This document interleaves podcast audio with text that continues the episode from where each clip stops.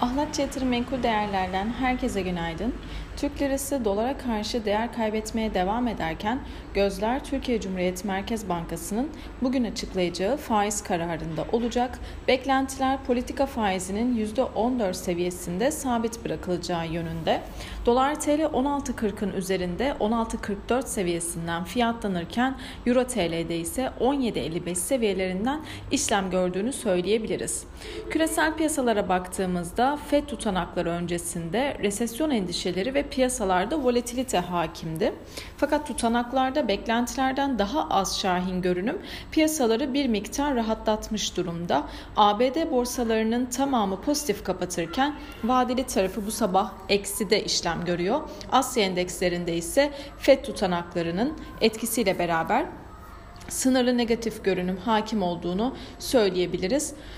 Ons altın 1846 dolar seviyesinden işlem görüyor. Dün 200 günlük üstel hareketli ortalamasının üzerine atsa da burada kalıcılık sağlayamadı. Dolayısıyla 1856 dolar seviyesi geçilemediği sürece aşağı yönlü satış baskısı bir miktar daha devam edebilir.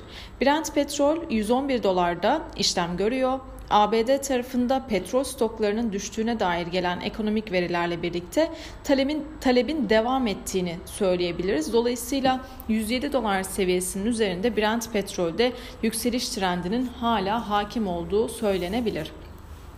Dün Borsa İstanbul tarafında önemli bir direnç bölgesi olan 2407 seviyesinin üzerinde tutunmayı baş, başararak günü %1,81 yükselişle 2418 puandan tamamladı. Bugün için kalıcılık sağlayıp sağlayamayacağına dair yukarıda 2440 seviyesi önemli bir direnç noktası olarak takip edilebilir.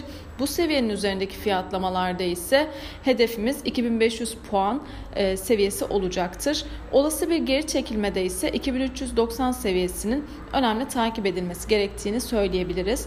Bugün yurt içinde ekonomik güven endeksi ve Türkiye Cumhuriyet Merkez Bankası'nın faiz kararı açıklanacak. Yurt dışında ise ABD tarafında büyüme ve bekleyen konut satışları verisi gelecek. Herkese bol kazançlı güzel bir gün diliyorum.